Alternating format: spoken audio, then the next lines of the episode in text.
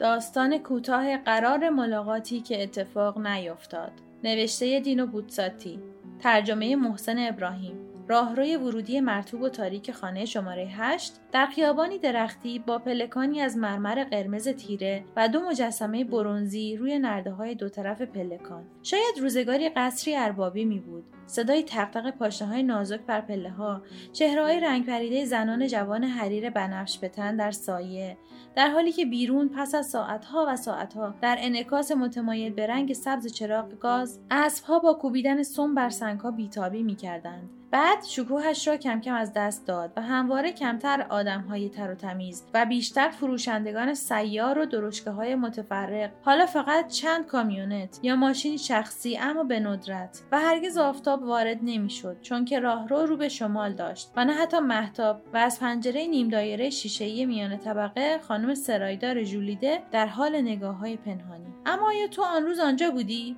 منتظرم میماندی؟ و اگر منتظرم ماندی چقدر؟ من نفس زنان پا پیچ خوران میدویدم تا به موقع برسم. من را ممکن بود دیوانه بپندارند. اما میبایست که پرواز می‌کردم. دور بودم. به طور غیر مترقبه ای پرت افتاده از زندگی و به فاصله وحشتناکی از تو که نمی‌دانستی. بنابراین وقتی که ساعت گام های بسیار برداشت به نحوی که فکر کردم دیگر غیر ممکن است که تو هنوز آنجا باشی من از دویدن دست برداشتم و آرام آرام درست امروز رسیدم. اما تو دیگر آنجا نیستی.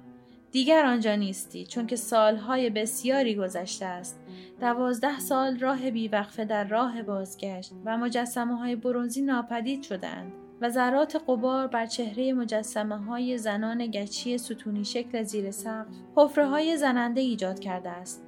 و گچ های شکسته و خانم سرایدار جولیده که از پنجره نیم دایره شیشه میان طبقه پنهانی نگاه می کند همیشه و در جوانب تابلوهای هر کدام روی دیگریه. دندانساز در طبقه سوم. سیتام نمایندگی های تبلیغات دانه های روغنی وینچی گوئررا در طبقه چهارم محسرخانه روسی اسکیافرا و قاب بزرگ عکس هنری لبوویس با پریچهره چشم به آسمان. مردی پرمشغله با عینک یک چشمی و لبخندی احمقانه. دختر بچهای با نقاب بانوی قرن هجدهمی.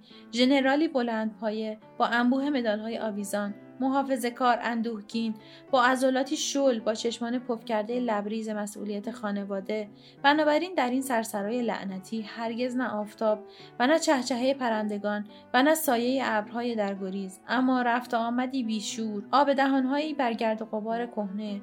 آمد و شده مردم نزد وکیل و دندان پزشک. من سوال می‌کنم. میبخشین؟ شما احیانا ندیدین؟ می‌پرسند چه وقت؟ درست دوازده سال میشه. کسی جواب می‌دهد. آره من یادم میاد. اینجا منتظر واستاده بود. یه پالتوی آبی تنش بود. با یه کلاه گلدار. زن قشنگی بود. خیلی قشنگ. راست راستی یادتونه؟ پس از دوازده سال یادتونه؟ پنجاه سالم بگذره بازم خیلی خوب یادم میمونه. همیشه یادم میمونه. درست همون موقع همون روز. آره.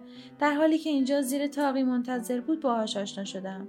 بارون میومد تقریبا یک ساعت منتظر شد. بعد من با چتر تا خونه همراهیش کردم. میبخشین.